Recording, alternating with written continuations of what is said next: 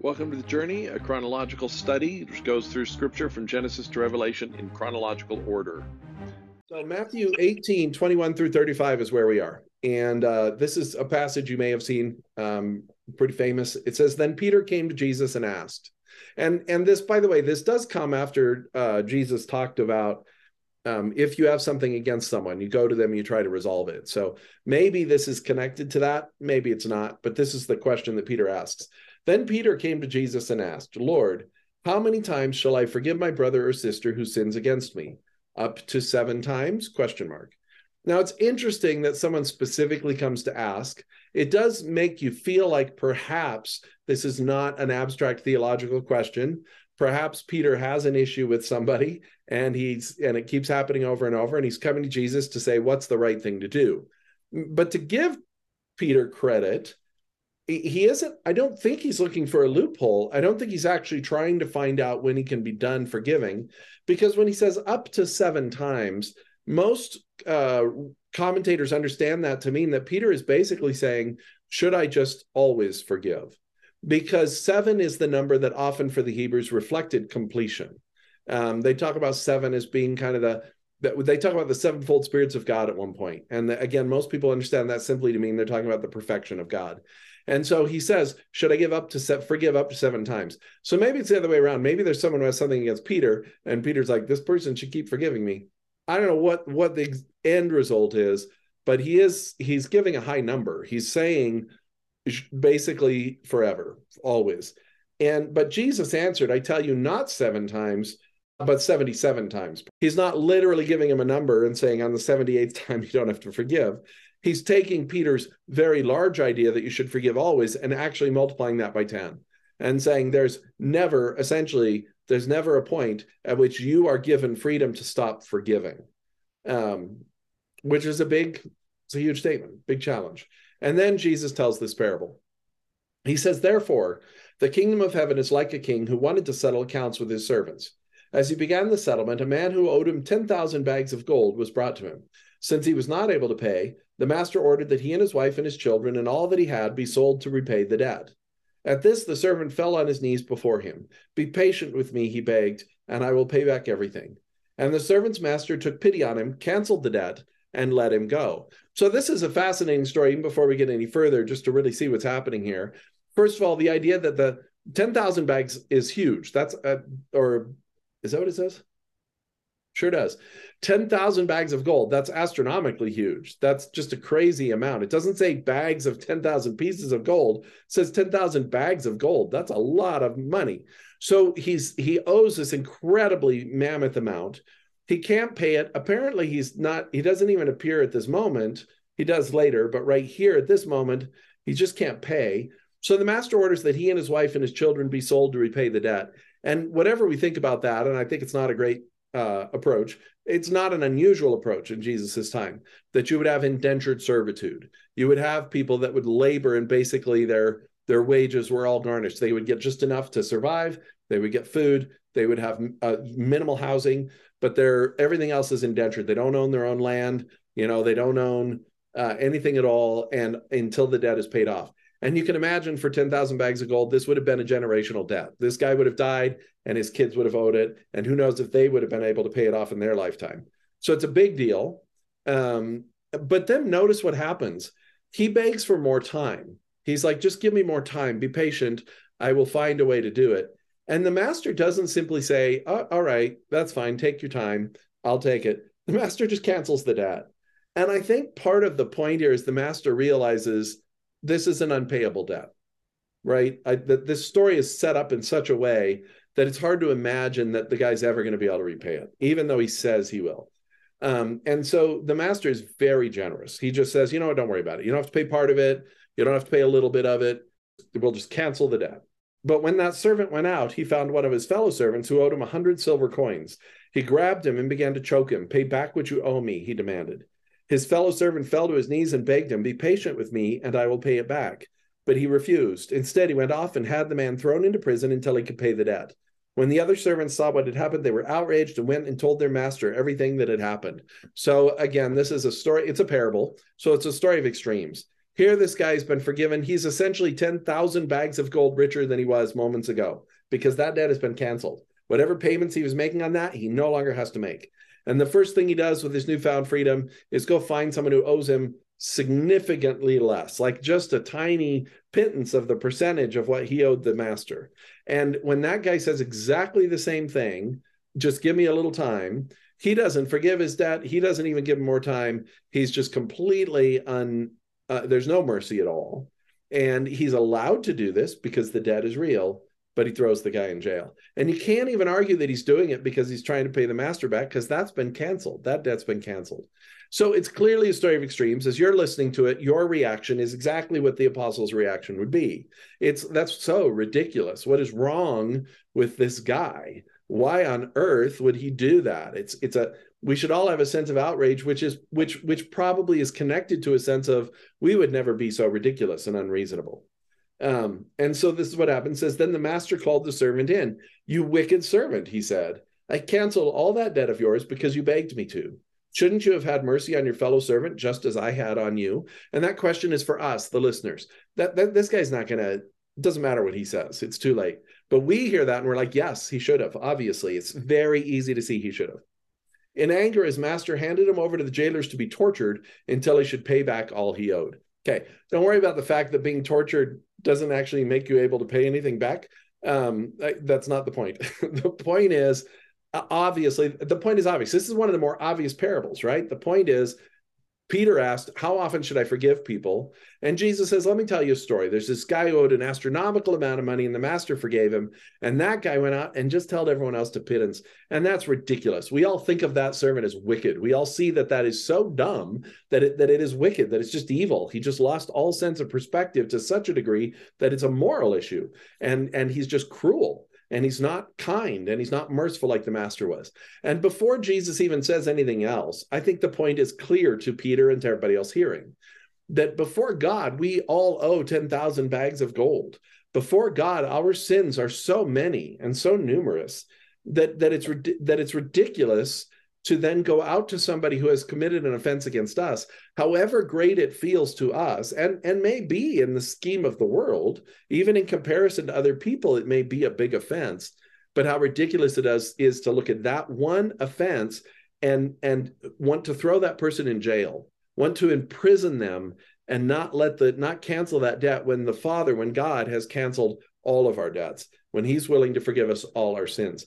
And even without the completion of the gospel, even without Jesus having died and come back to life and the clarity of the grace of God, the idea that God forgives sins is something that comes up all the time in the Old Testament, right? Uh, even if it's through the atonement of the sacrifices they're making, but even just the Psalms and the prophets, this idea that God forgives, that God doesn't remember sins, it is something we see frequently iterated. So it's not a new idea to the Hebrews.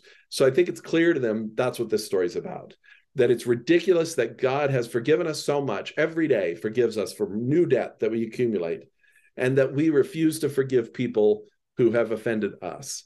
And and and so that's the answer to Peter's question. At, at at the point that your debt is completely clear and God no longer has to forgive you, maybe you'd have something, but that just never happens. That just isn't the case. And and there's something wrong with you if you don't want to there's something wrong with your perspective. There's something you're not getting about god and your relationship if you're unwilling to forgive other people to even move that direction. When you add to the fact that all sin every offense that's done against you is also done against god you'll see that god's account is always bigger than ours because all sins are against him even when they also offend us. And he's forgiven us for the ones we've committed against other people. Likewise they should forgive us we should forgive them. So the answer is yes you should forgive that's the clear point of the parable. I want to make sure we understand that because he goes on to say some things which which understandably are a challenge to us.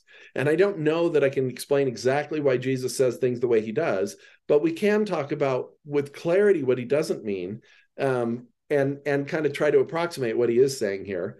But I think in it all, we just need to remember that the main point is obvious. As people hear this parable, nobody's confused. Everybody understands God has forgiven us a bunch Therefore, it's unreasonable for us to not forgive our brothers and our sisters when they sin against us over and over.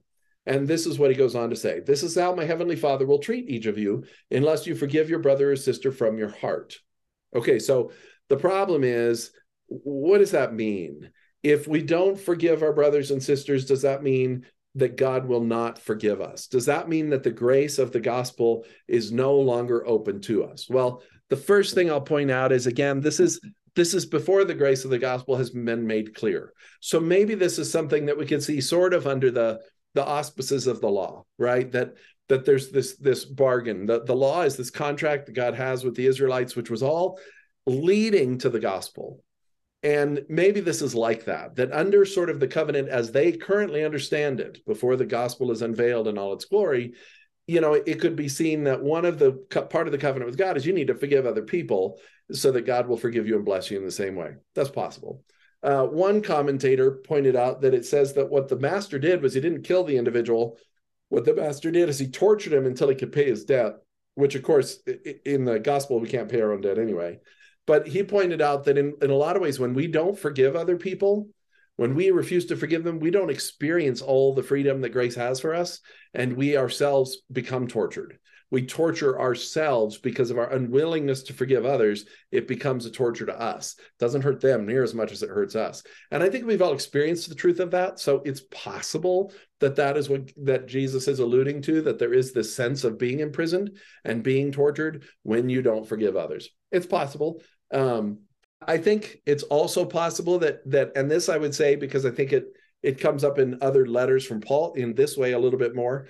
It could be simply making the point that you, without the whole torture thing, it could just be making the point that you don't experience that that, that if you don't, let me put it the other way, to the degree that you don't understand the grace of God in your life is the degree to which you choose to forgive you don't choose to forgive other people and that when you don't forgive other people it's not that god stops forgiving you but you're not recognizing it. You're not seeing the forgiveness of god in your own lives. You're not embracing the gospel for all it's worth. You're not embracing that grace. And so your lack of forgiveness is a sign of that not something that makes god actually choose not to forgive you. I don't know and i grant you it would be it would be nice if jesus had said this differently um, just for convenience and comfort I think it's meaningful that he said it the way he did. I just don't know exactly what it means. But what we do know from the rest of scripture very clearly is that failing to forgive other people is not the unforgivable sin. In other words, it's not it's not the kind of thing that Jesus says, "My grace, my blood covers all sin except when you hold a grudge." My blood covers all sin except when you refuse to forgive people. It's clear from the rest of scripture that is not what Jesus is saying. The blood of Christ will cover everything. Our debt is canceled, and that debt includes our inability to forgive other people's debts. So that that isn't it, that that can't be what he's saying based upon the clear words of other scripture. So then that's why we just kind of wrestle with well, what how does it kind of play here? What is it that he's trying to say? So those are just some of the thoughts I had that under the under the covenant as they understand it, it does kind of make sense, but the gospel itself will will go beyond that.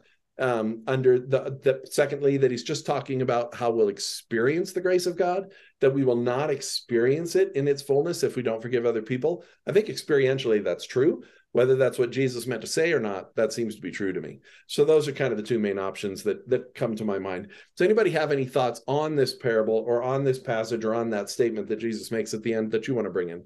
Yes, Meredith. Well, I was thinking it does kind of remind me a lot of like the Beatitudes and just how, in some ways, too, I mean, it was a challenge, but it was also kind of like a shock to the system, like the worldly system, like this isn't how it really is. It's like this. And so it kind of made me kind of like think of that, like it's more like this direction. And they they haven't gotten it. I mean, they um well they don't have the Holy Spirit, but they um you know are thinking that they're still kind of like following the Pharisees some and then I mean, and we don't all like completely get it even with the Holy Spirit and stuff like that. And um so I mean it's not like they've like totally grasped, you know, what the kingdom of heaven is. For sure. And yeah. stuff. And this and this is placed in extremes to to do some of that. It's it's provocative. It's intentionally provocative. Yeah. I agree. Yeah. Seems like pretty much every time Jesus is talking to like a group like this, it's provocative. Sure. Sure. Because they're actually so, they're so comfortable in their convictions. He wants to shake them up a little bit, I think. And I, I think yeah. in this case, I think the reality is we all are good at justifying our lack of forgiveness. And so, whatever Peter's talking about, I, it's the same thing. And I think God is just saying how silly your justification is. It makes no sense at all. That's really the bottom line. Yeah. Any other thoughts? That's good, Meredith. Any other thoughts? Well, well, that actually really encourages me too, because I'm apparently easily provoked. Good. Anybody else feel provoked? With me, it's very uh, it's very hard for me to go one way or the other. If I when I forgive, I want restoration and reconciliation so bad that I kind of throw my good my good judgment out the window. and so uh so I'll put my not necessarily in the same situation again, but I'll put myself in uh similar circumstances where I where I trust someone that hasn't proven themselves trustworthy and then get myself hurt in similar ways. And so it's uh it's interesting that I've I've learned in the last several years that uh in my case, especially with the individual I'm thinking of, I need to uh, forgive with boundaries in place. Where uh, and the boundaries aren't even. What's interesting about it is that boundaries aren't even necessarily something I'm putting on that person. It's what I need to remember when I'm having interactions with that person so that I can stay emotionally safe. and so, uh, so all that to say is that uh, that it's really good to wrestle with this uh, section of, of scripture because back four years ago, I used to beat myself up with it, thinking that you know, I to forgive meant to uh, to trust, and if I didn't have a trusting relationship with that person, then I wasn't fully forgiving them. But sometimes that's not possible. Well, no, and that's good, and and and you know, there's nothing in this parable that says the master was going to loan that guy another 10,000 bags of gold. And I think we'd all be surprised if he had.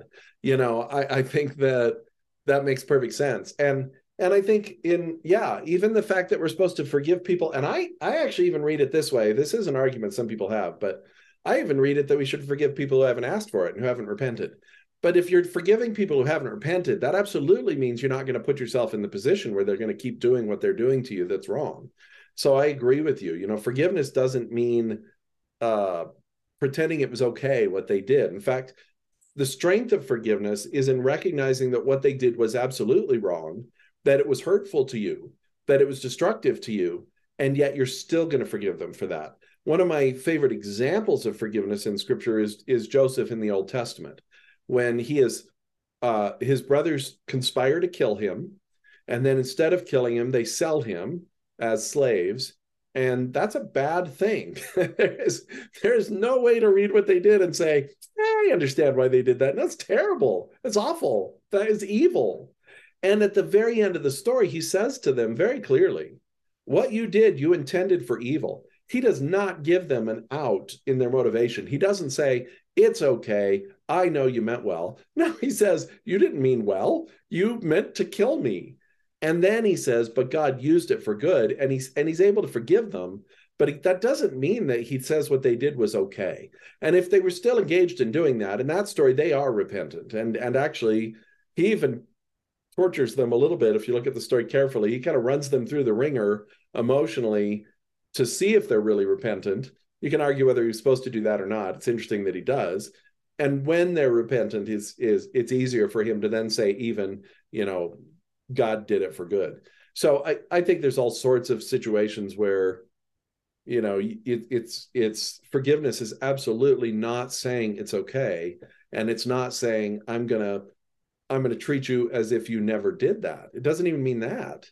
It doesn't mean I'm gonna pretend that that you're you aren't the kind of person that can do this. Well, they are, and they did.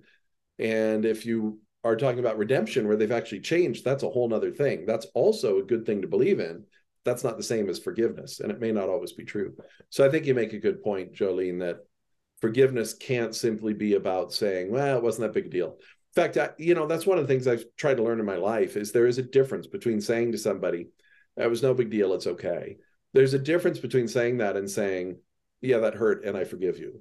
Um, and and not that and and the difference is that it did hurt you but you're trying not to give it back to them. You're trying not to bounce that pain back to them. You know when the guy forgives 10,000 bags of gold he's absorbing the cost. That's painful. I don't care how rich he was that seems painful to me. That's painful. And he's not bouncing that cost back to him. When the when the servant goes out and throws the other guy in jail he's doing the opposite he's saying that 100 pieces of silver is painful to me. Maybe it was very painful to him but he says i'm going to make you feel the pain that i feel. And i think that's why forgiveness is in in many senses one of the most christ-like things we do because it is taking other people's pain upon ourselves without bouncing it back to them. But that does not mean that we have to let them do it to us over and over and over again. I don't say anything about that. Yeah. I think forgiveness does not doesn't mean you forget It's a really good question, Anna. it depends on the context, but to some degree, yes, you're right. Like I said, it doesn't mean you forget in the sense that you're like, well, I guess this guy never did that, so I can trust him. Won't do it again. No, you do remember. Yeah. You're like, well, that yeah. a little bit of self protection there. Yeah, I think in very specific context that is true, and, and in the context Jolene's talking about, it's very true. Yeah, yeah. It wouldn't be healthy for Jolene to forget all the things that her ex husband did, for sure. Yeah. Well, and I mean, God's forgiveness, I mean, doesn't it kind of say like he basically does? I don't know if it says he forgets, it but it does, which is why like it's gone. No, it does say he forgets, but but clearly that's not literally true. God is aware of everything, right? I don't think. Yeah. He, I don't think he actually literally loses any part of his memory at any point, but it does say that. So there is. That's why I'm hedging. There is something about about forgetting um, and I think again, it depends on the context a little bit. I can even see there are times where, you know, we forgive someone over and over and over, and there is something loving in sort of forgetting and constantly believing that they can do better. But again, when they're not repentant and they're hurting you, then then that may not be the best approach, and that's the case for Jolene, I think.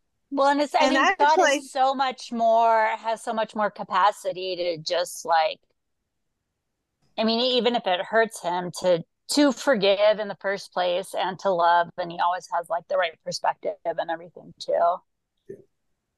I think that's the difference we're talking about. Again, they, that goes back to the torture and imprisoning yourself.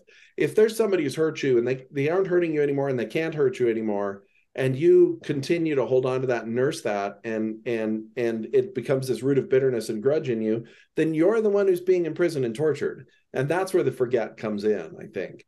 But so that's the distinction. Are we talking about forgetting who someone is so that they can so they can take advantage of you? Or are we talking about that's not the issue anymore? You're not protecting yourself anymore. You're just you've just become accustomed to that feeling of anger and bitterness and you're nursing that.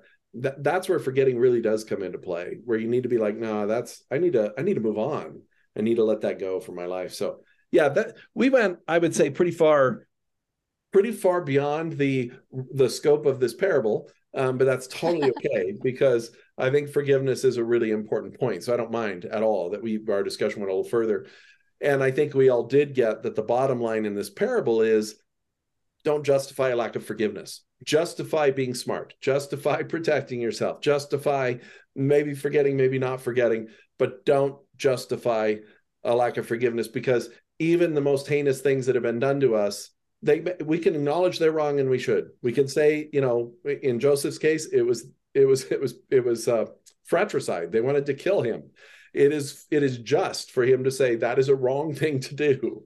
I'm not going to pretend it wasn't um, so that's okay and yet even in that to remember that god has forgiven i would put it this way it's not even just an exhortation to forgive it's an exhortation to remember how much we've been forgiven i think that's the better way to put it this parable is about reminding us how much we've been forgiven, then we will be more likely to forgive. But I don't think it is just about forgive or God won't forgive you. That's where we go off base if that's how we read this. The bottom line is don't be stupid. Remember how much God has forgiven you, and that should that should affect your interactions with other people. And that's why Jesus says to Peter, "Don't just forgive seven times, forgive seventy-seven times." So I think that's I think that's good. Yeah, it seems even going back to I think you mentioned the Pharisees too. It's even similar there then to the idea of take the plank out of your own eye before you take the speck out of your brothers because here this man just has lost perspective completely. He's been forgiven this huge, huge debt. And as soon as he's not worried about that anymore, he pounces on someone else. So, yep. Yep. Well, Yeah. and it kind of, I wonder too, like the idea of not, I mean, the perspective issue could be not realizing that God is providing for you. So maybe he thought he needed to get that. Or, well, I mean, that's just a parable.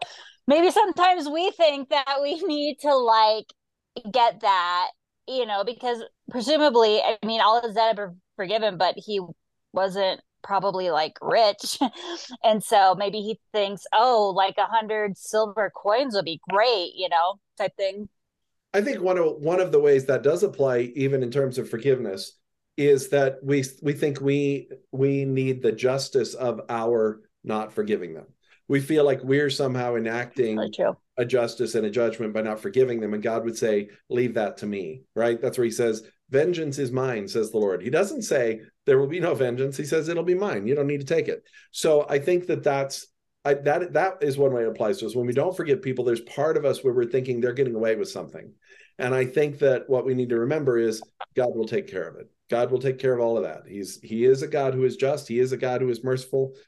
If we let Him sort it all out, it, it makes the most sense. So I think that's that's part of that in there too. All And. I think that can be complicated too, because for us, because we do also, there are rules of a society that For we sure. engage in, right? And there is, we are called to seek justice for other people too. So it all sometimes even stopping and seeing if a quest for justice is actually a quest for vengeance.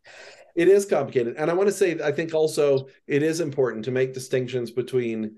Uh, remember that as Jesus talks about how individuals should respond in the society in which he lives, very rarely did they have opportunities to translate that into any kind of governmental changes.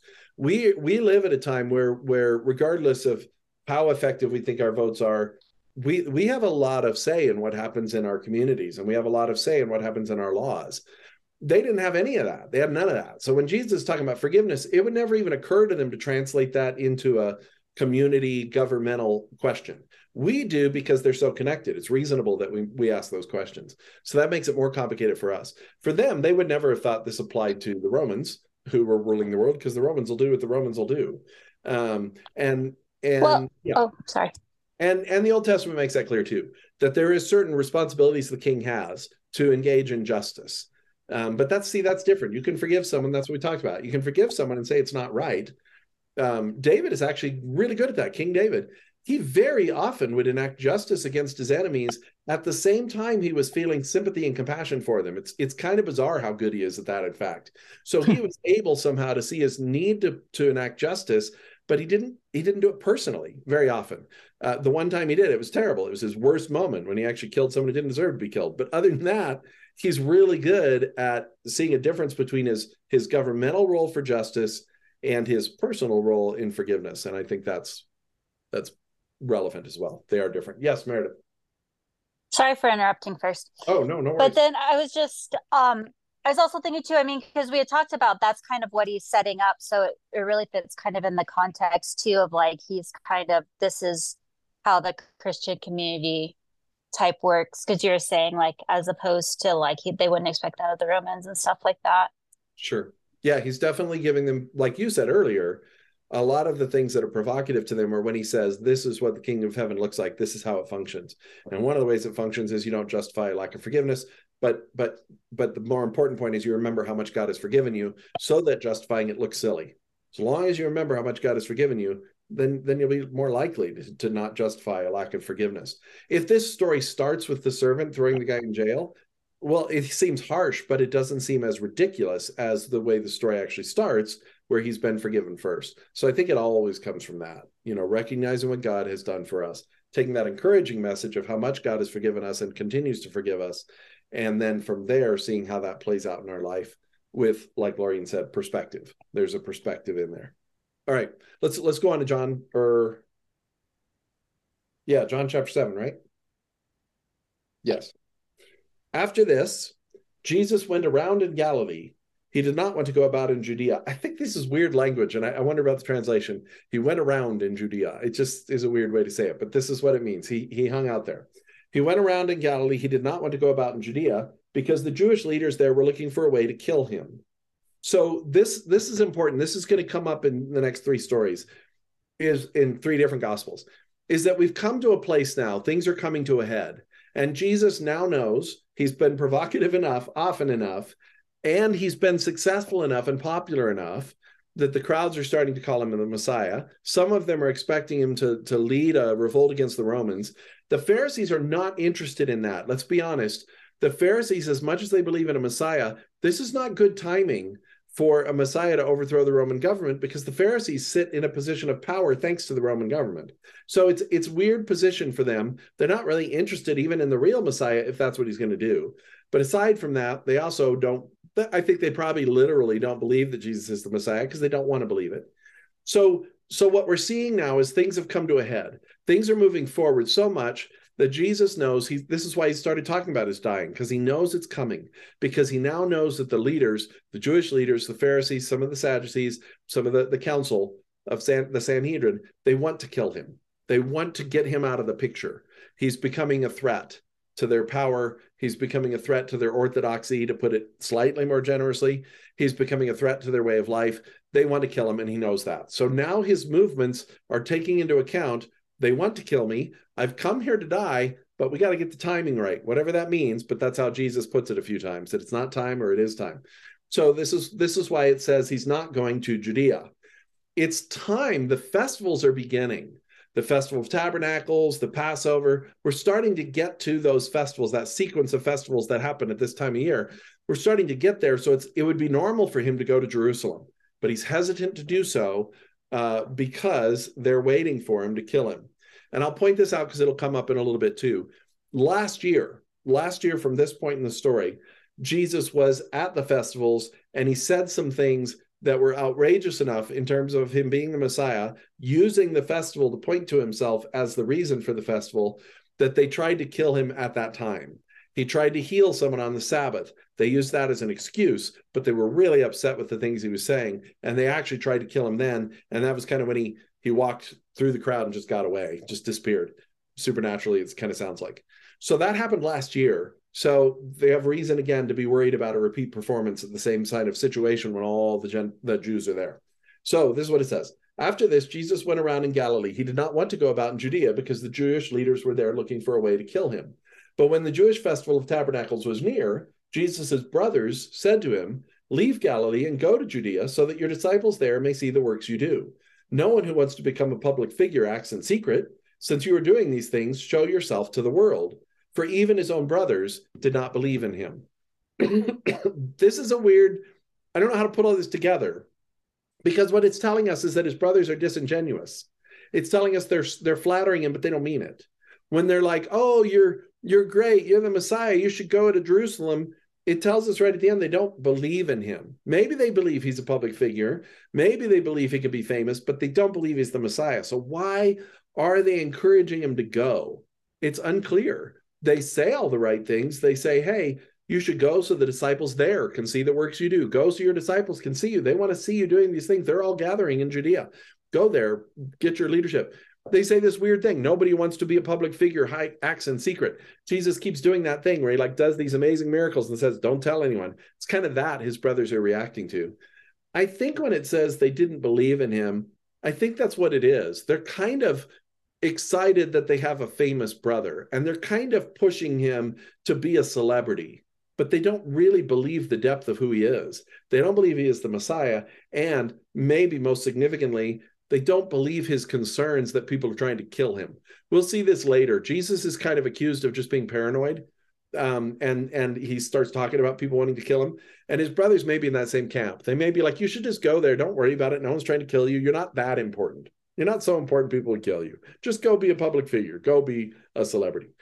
I find it least likely of all, but not because I know anything about Jesus' brothers before their conversion. I know who they I know a little bit about them after they believe in him. They become pillars of the church, but but before that, I don't know much about them, but it's hard for me to believe they're actually trying to get him killed, which would be another way to read this. That in fact they want him to go so that the Jewish leaders will kill him, but I'm I it could be. It could be. It scripture doesn't tell us that and I guess I'm giving them the benefit of the doubt that they're not they're not only disbelieving but actually cruel and like joseph's brothers they actually want to kill him because of the joseph story we have to be open to the possibility that's what's happening but it doesn't really tell us. But it tells us they try to get him to go but they don't believe in him. But because he knows their motivations are disingenuous he doesn't respond to them. He says this therefore jesus told them my time is not yet here. For you any time will do i like this because he is saying you don't believe I'm the Messiah, so you think go to Jerusalem, don't go to Jerusalem. What's the big deal? Yeah, for you, any time will do. You're no big deal. You can go be in Jerusalem. People won't try to kill you. But for me, it's not time yet. When I go, things are going to heat up. And that is exactly what happens. When I go, things are going to heat up, and it's not time for that yet. He says, The world cannot hate you, but it hates me because I testify that its works are evil. Look, he's he's really laying it on to them. He's like, You don't believe me, but here's the truth. I really am the guy that is that is condemning the the evil works. I'm I'm kind of standing as a representative of God here. He is he is making some big big ish claims and and and saying that you aren't this. So I know I get why you don't understand it because you think that I'm like you, but I'm not like you. Is pretty much what he's saying outright. You go to the festival, he says. I'm not going up to this festival because my time has not yet fully come. And after he said this, he stayed in Galilee. Now, what we're going to find out from the other gospels is he doesn't stay in Galilee for the whole festival. He just wanted to get rid of them, I think, because they were pushing him. He is going to end up going to Jerusalem, but just not right this second. So he stays in Galilee, but really it's a pretty brief uh, pause. And that's where we come to Luke 9, where we have uh, not the same story, but we have sort of a the, the continuation of him going to deciding to go to Jerusalem. It says this as the time approached for him to be taken up to heaven. So, point being, he told them it's not time yet. Luke says when it did become time, which is not apparently much later because the festivals still haven't completed or barely begun. Well, they're halfway over. We'll find that out in a second. It says, as the time approached for him to be taken up to heaven, Jesus resolutely set out for Jerusalem. So at first he's like, no, I'm not going. Then as soon as he is going to go, he's determined to go. You know, he's just waiting for the time and then he's determined. Doesn't matter that people are trying to kill him. And he sent messengers on ahead who went into a Samaritan village to get things ready for him. But the people there did not welcome him because he was heading for Jerusalem. So this is an interesting story, and it shows again the fickleness of all people. So this is very possibly the same Samaritan village that he met the Samaritan woman from. The the the route would be similar. It doesn't have to be the same village, but it could be. So he it, so whether it is or not though it's interesting because he has courted samaritans in a way that none of the previous false messiahs did he has invited them to be part of who he is. That whole thing with the Samaritan women, where they became to believe he was the Messiah.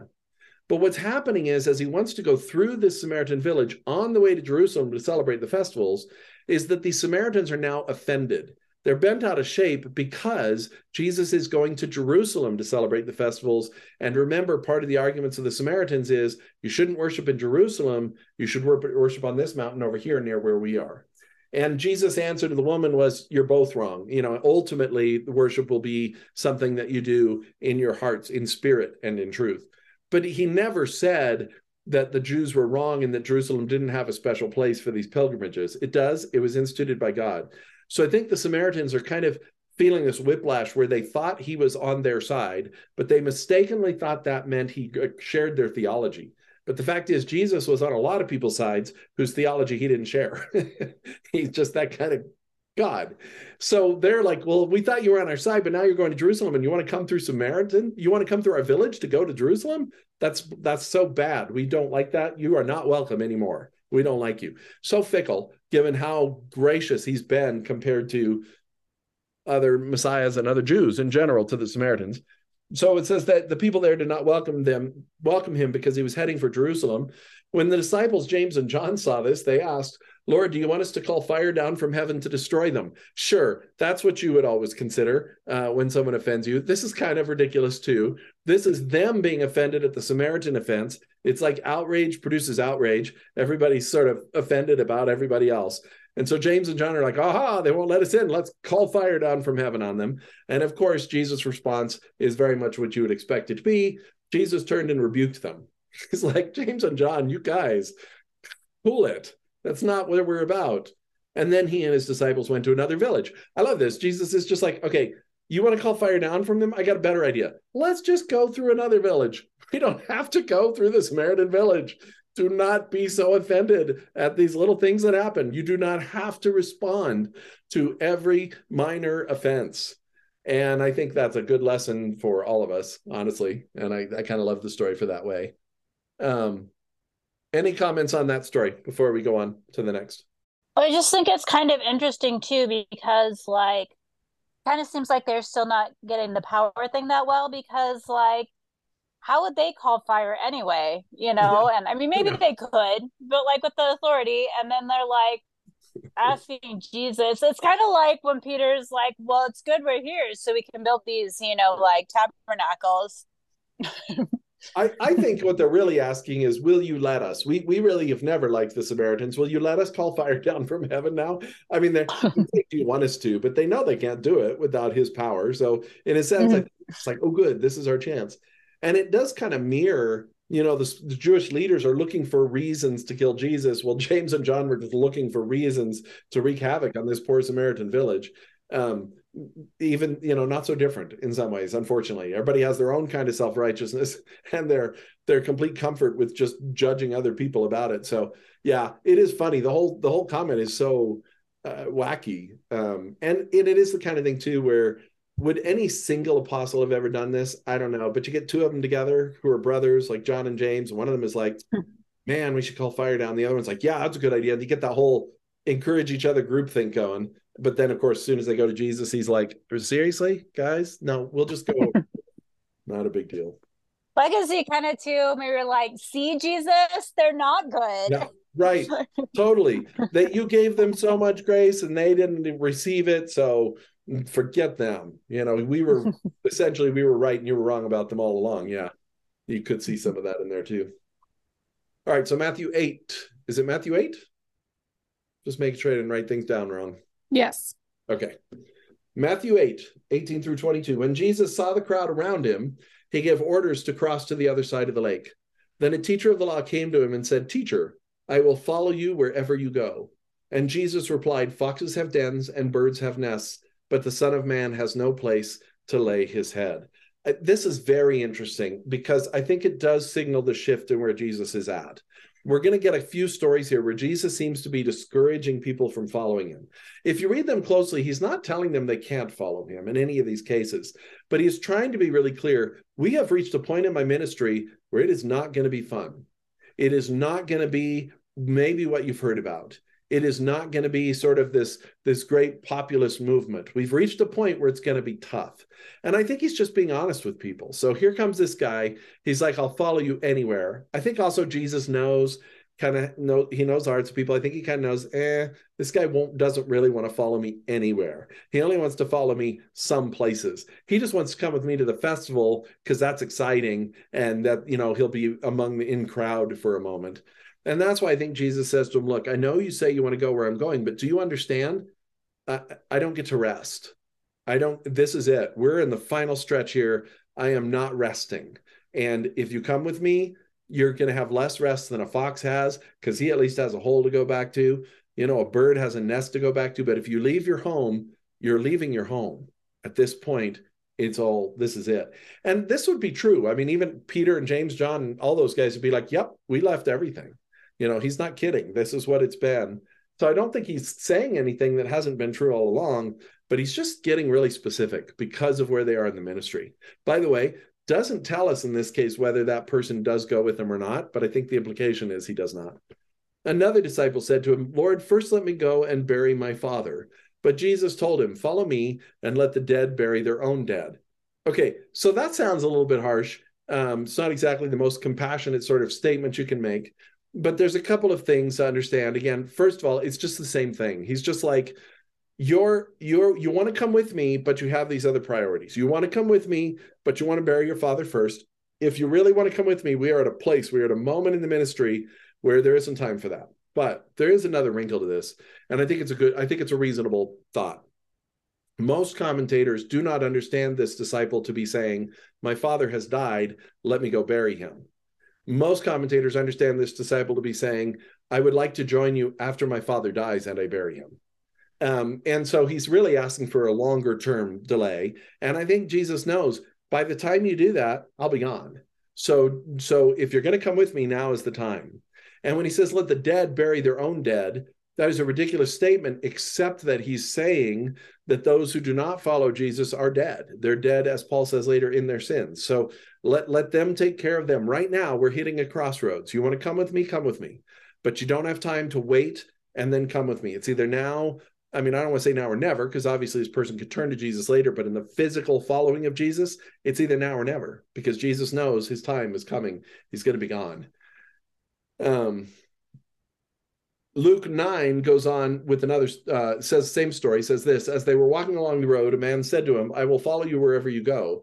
And Jesus replied, Foxes have dens and birds have nests, but the Son of Man has no place to lay his head. He said to another man, Follow me. But he replied, First let me go, Lord, and bury my father. And Jesus said to him, Let the dead bury their own dead, but you go and proclaim the kingdom of God. Still another said, I will follow you, Lord, but first let me go back and say goodbye to my family. And Jesus replied, No one who puts a hand to the plow and looks back is fit for service in the kingdom of God. And again, all of this is just to say, this is the moment. You just don't have time, right? You don't have time. Come with me or don't come with me. You're, you're if you're if your if your loyalties are kind of split you're going to have a really hard time i need you either with me or not he's not saying to the person he's bad if he goes back to his family but he's saying you're making a decision to leave your family are you sure you want to go back I think uh, are you sure you you you want to just come? Because and I think it's fair to even see that again, this is someone who's with Jesus. I think it's fair to say he's already said goodbye to his family. I think it's fair to to, to assume this isn't a spur this isn't just like he came up to Jesus and his family's right behind him and he's like let me say goodbye and Jesus is like nope nope can't turn around and say goodbye I think it's more that he's been following Jesus and he's like okay I'm going to go with you anywhere but I would like to go back to my family several miles back and say goodbye first. And I think that's where Jesus is like, we're not at that point anymore. We're not at that place. You know, if you want to, if you want to stick with me, stick with me. It will be worth it. You will see some amazing things, but but we're at this place. You go back, it's going to all be over by the time you come back to find me. I just think all of these are very contextual with things are heating up. And Jesus is making some points about, yes, be devoted to me, be all in, be all in. That's what I really want. But I think part of the reason he's pushing that at this point is because they're running out of time. Be all in now or I'll be dead. And and when I'm dead, you can choose to be all in, but I won't be here. So if you want to be part of this moment, you got to come now. There isn't time for you to do these other things. So I think that's why he comes off sounding, you know, a little bit harsh, is because it's just the nature of the time. It's the moment he's in. Um, what I thought, David, was the fact that yeah, there's no more Jesus Christ superstar going on. Times are going to get tough. Yes. And you you need to be understanding this. So make your choice. I think that's right because the corner turns really fast from Jesus is fun, exciting, popular. I mean, think about Palm Sunday, which hasn't even happened yet, but but right after Palm Sunday, we start moving very quickly towards the crucifixion. And I think that's what's happening. We're at this moment where there's this there's this buzz, there's this sense of he's fun, he's popular, it's a great place to be. We're, we're at this great moment, but Jesus knows what's coming. And he doesn't want anybody mm-hmm. following him under false pretenses. He wants to let them know, like you said, yeah, this is a different moment. So if you came here for the party, if you just like he said to the other people, if you came here for the bread, if you came here because of the miracle of the feeding right. of thousand, it's not going to always be like that right now. It's going to get hard. And he's, if you think about it, he's said this to his apostles several times. You know, do you are you sure you want to keep coming with me? You know, are you going to leave me now? You know, I am going to die. I think he's giving them the same, in a sense, the same outs, but they truly are, as Peter says, there's nowhere else we really want to be. We don't have any better options at this point. We have given all. And he's just kind of saying, this is where they are. It's not a matter of judgment, it's just a matter of reality. Come with me or don't come mm-hmm. with me. But this is what it's going to be like. It's going to get hard. Yeah, I think you're right. So now we're going to come into a bunch of passages in John, and and the, then the next, I think what happens as we read them is John is showing us sort of the temper of the crowd. He's showing us that this is the moment. That some people in the crowd are super excited about Jesus. They love him. They think what he's doing is great. They want to follow him everywhere, like these guys. But then there's this other side of the crowd, which hates him, is looking for an opportunity to kill him. They're looking for any opportunity they can to discredit. And, and I think they're even past discredit. They really do want to kill him at this point. And so John begins to tell us some stories which show that show this, that the crowd is of two minds, because crowd is by nature a a group, right? So they're not all united here, but the crowd is of two minds and they're going both ways. And Jesus begins to push people, where are you? Which side are you on? People are taking sides. He begins to say, which side are you on?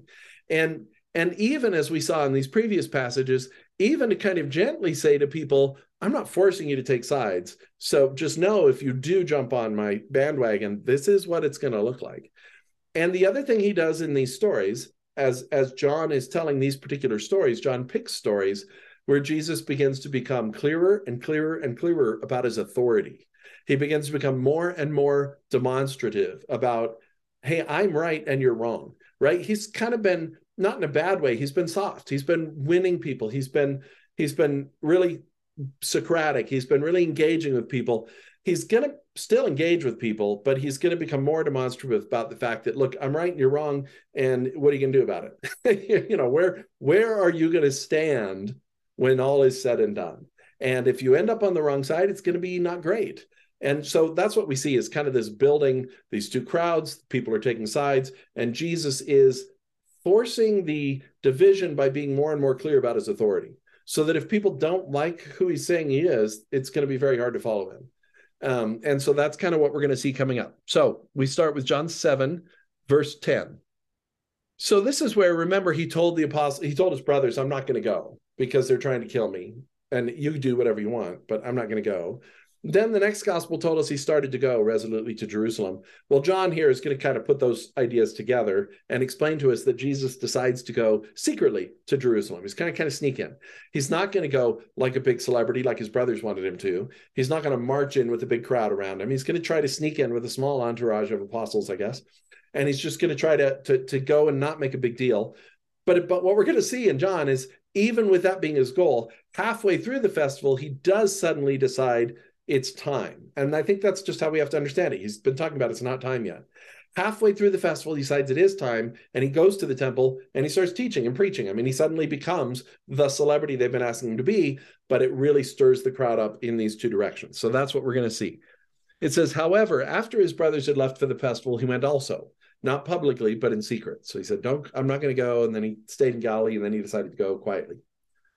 Now, at the festival, the Jewish leaders were watching for Jesus and asking, Where is he? So Jesus isn't wrong. He said, They're, they're there, they're waiting for me, they're watching for me, they want to kill me. Turns out that's exactly what's happening. He kind of sneaks in, they don't see him at first.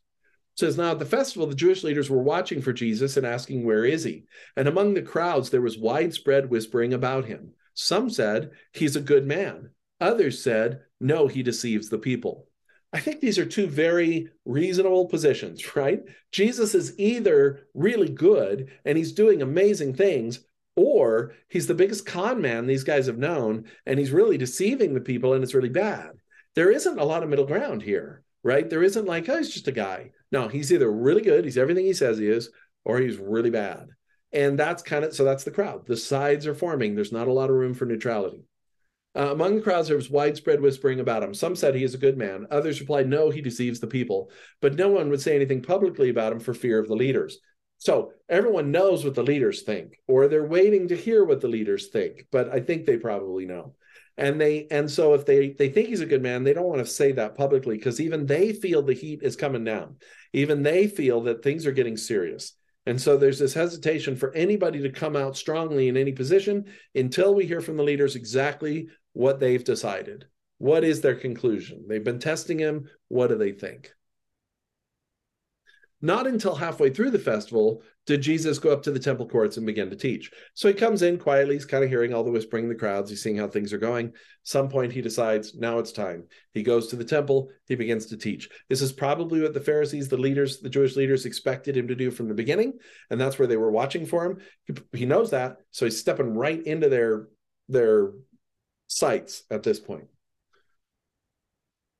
So he goes to the temple courts to begin to teach, and it says the Jews there were amazed and asked, How did this man get such learning without having been taught? He is so smart. He knows so much. He's so clear in the scriptures. He's so wise and learned. And yet we know that he's just a carpenter's son.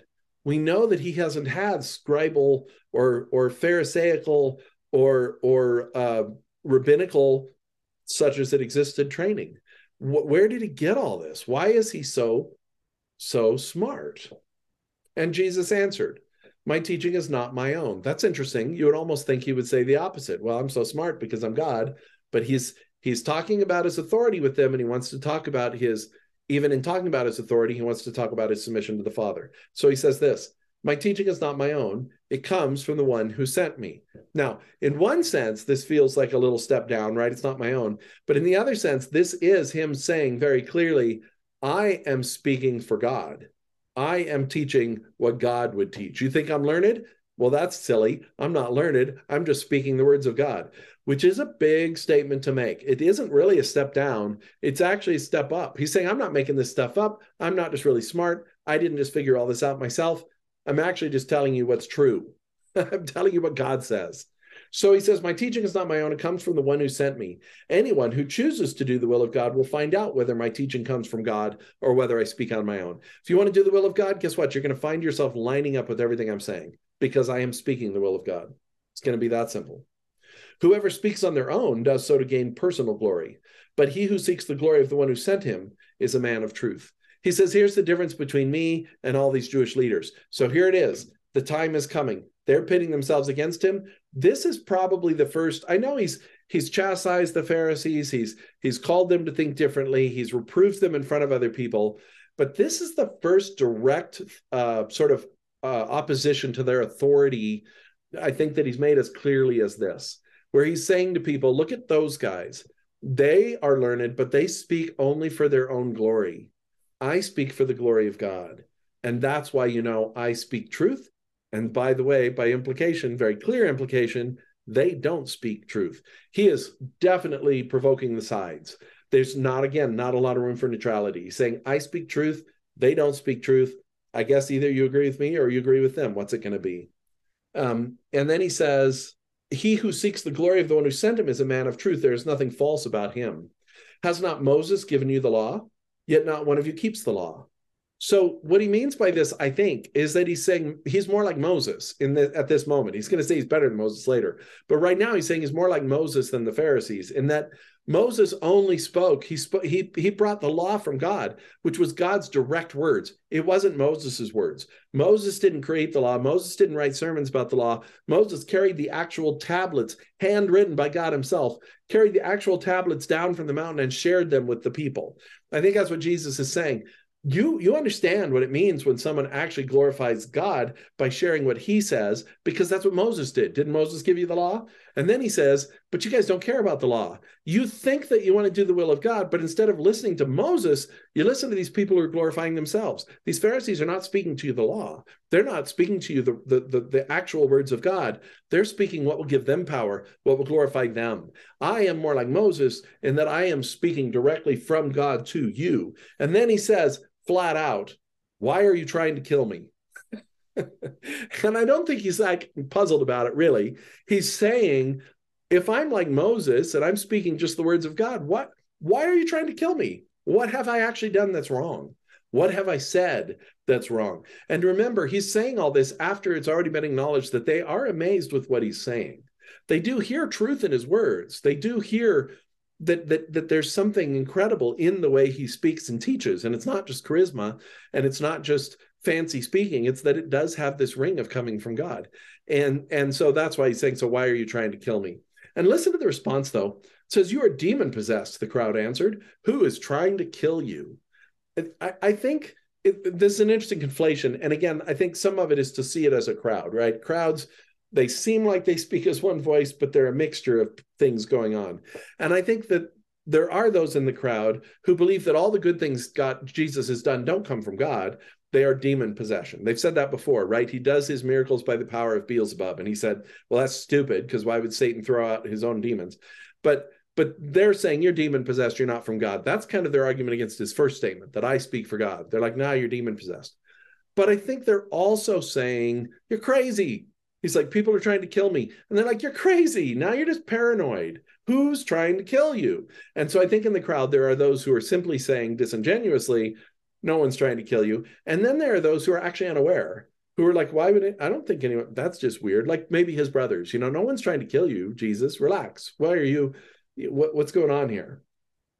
And Jesus said to them, I did one miracle and you were all amazed. I think the best way to understand this is he's talking about last year. This is why I brought up last year. Last year he healed a man on the Sabbath and they lost their minds. And I think that's what he's he's referring to.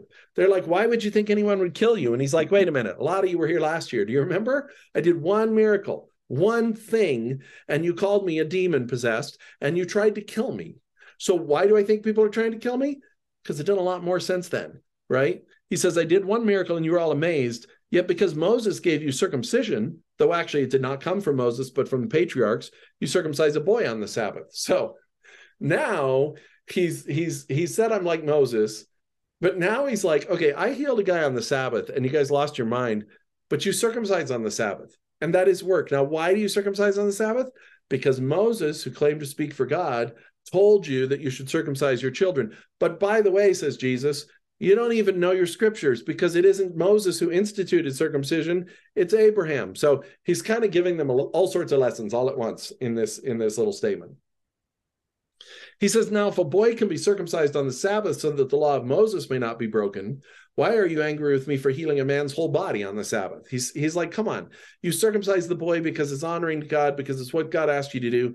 How can healing someone's whole body be, be somehow worse than circumcision? How can that be a bad thing on the Sabbath if the circumcision, which doesn't even heal a boy, is done on the Sabbath?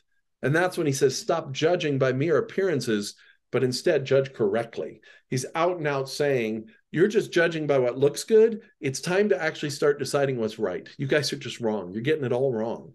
And it's time to start thinking about this differently. At that point, as we go on in John 7 25 through 36, says, At that point, some of the people of Jerusalem begin to ask, Isn't this the man they are trying to kill? Okay, notice again the confusion of crowds right?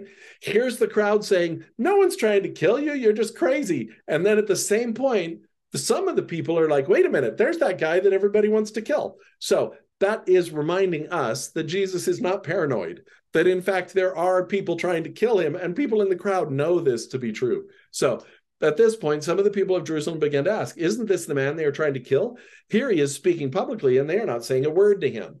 The way to read this is he's interacting with the crowd, but the Jewish leaders who want to kill him are staying quiet. They're not calling him out.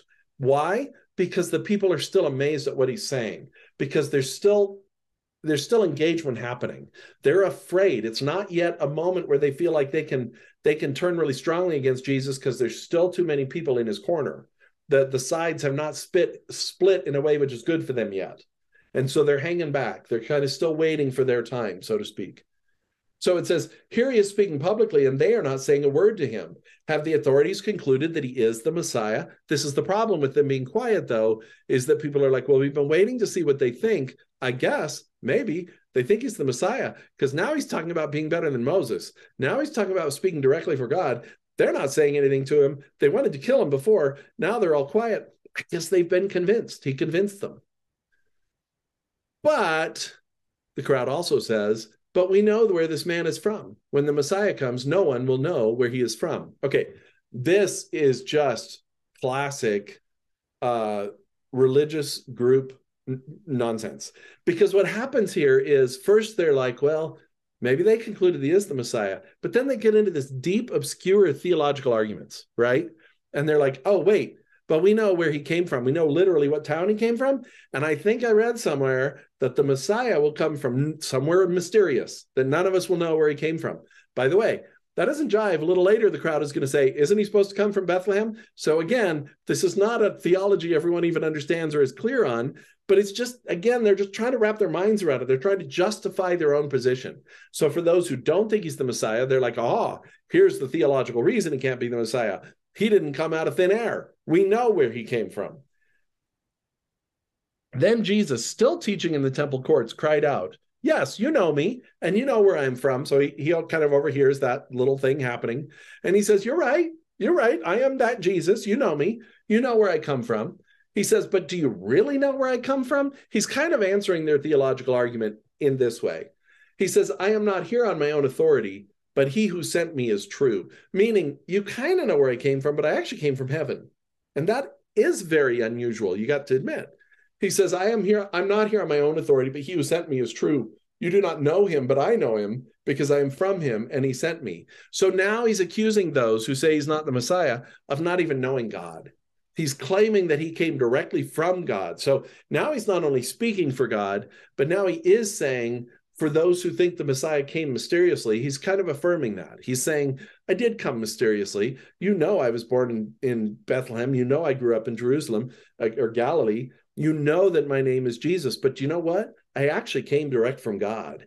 And I came from God. And the thing is, you would know that if you knew God, but you don't know God. You don't know God like I know God. I know God because I came from him. He's about to up the ante on that later to say he is God, but he's not there yet. Now he just says, I know God because I came from him. I came from the Father. I know all about him. I know him better than you do. And because of that, now they move.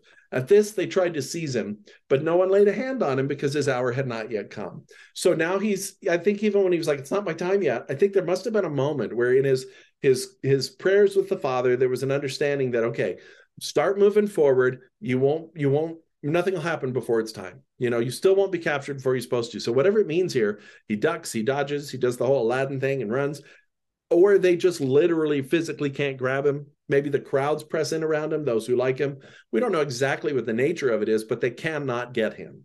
It says, because his hour had not yet come. Still, many in the crowd believed in him. That comment may mean that's why they can't get to him because there are still many in the crowd who do believe in him. They're like, no, this guy makes sense. They said, when the Messiah comes, will he perform more signs than this man? That is one of the more reasonable questions I've heard. Look, Jesus has done so much stuff.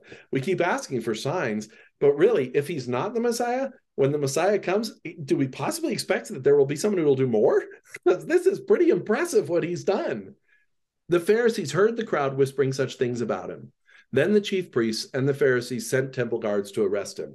So some of the crowd tried to grab him. The rest of the crowd didn't let them. The Pharisees are beginning to hear what's going on. They're like, ah, this is getting out of hand. They really, some of them really think he's the Messiah. They're just, they're, we, we've got to get him now. And so they send the temple guards to arrest him. And Jesus said, I am with you only for a short time, and then I am going to the one who sent me. You will look for me, but you will not find me. And where I am, you cannot come. So he's just talked about coming from God. And so he is telling them, look, there's going to come a moment, it's coming. I'm going to go back. I'm going to go back to heaven and you won't be able to find me. And you look for me then. So this is the choice. This is the moment now. Just like he told all those people, you can go bury your father. You can go back and say goodbye to your family. You can go have a place to rest your head, or you can join me now because the time is now. Because after this, I'm going to be gone. I'm just going to be gone. And this is what he's saying to them You will find me, you will not find me, and where I am, you cannot come. And the Jews said to one another, Where does this man intend to go that we cannot find him? Will he go where our people live scattered among the Greeks and teach the Greeks? So is he just saying he's going to take a trip and he's going to expand his mission and ministry elsewhere? What did he mean when he said, You will look for me and you will not find me, and where I am, you cannot come? So they're they're wrestling with it. What is going on? What is he saying to us? On the last and greatest day of the festival, Jesus stood and said in a loud voice, Let anyone who is thirsty come to me and drink. Whoever believes in me, as scripture has said, rivers of living water will flow from within them. By this he meant the Spirit, whom those who believed in him were later to receive. Up to that time, the Spirit had not been given, since Jesus had not been glorified. So he begins to preach about the Holy Spirit coming. I don't know what they did or didn't understand, but what is interesting is the phrasing, the phrase, the, the, the way he's speaking. He's speaking at a very moment when it says on the last and greatest day of the festival and and my recollection i should have looked this up for the details but my recollection is that there's a there's a pouring of water that happens on the last day of the festival they pour the water at the top of the temple steps and it runs down the steps and it is supposed to be indicative of the apocalyptic ends john will talk about this in revelation where there will be a river that flows through the temple. And it's supposed to be uh, indicative of that. And the Messiah is often referred to as that river. The Messiah is that living water that will flow always forever within the temple. So as they're pouring that water, Jesus is essentially saying, Yep, I'm here. That's me. It is as clear a statement of his messianic leadership and his and his messiahship as he has given. He's given some clear ones. This is as clear to them as those. But he's also giving them something to remember later that's what John means when he says it was for later, because John knows this later. Later, when they do receive the Holy Spirit, they think back and they're like, oh, that's what the water's about. That's what the living water's been about. That's what all those prophecies about living water were. We're all going to be filled with the Holy Spirit. Let's let's stop there. We're going to have the a reappearance of a um uh, of, a, of a character we've met before.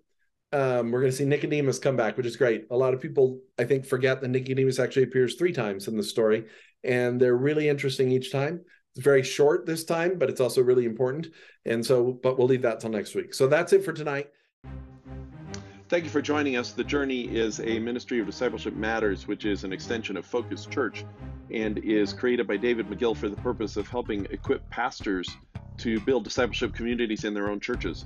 If you'd like to learn more about the books and conferences and coaching offered by David, you can check out his website, davidmegill.com.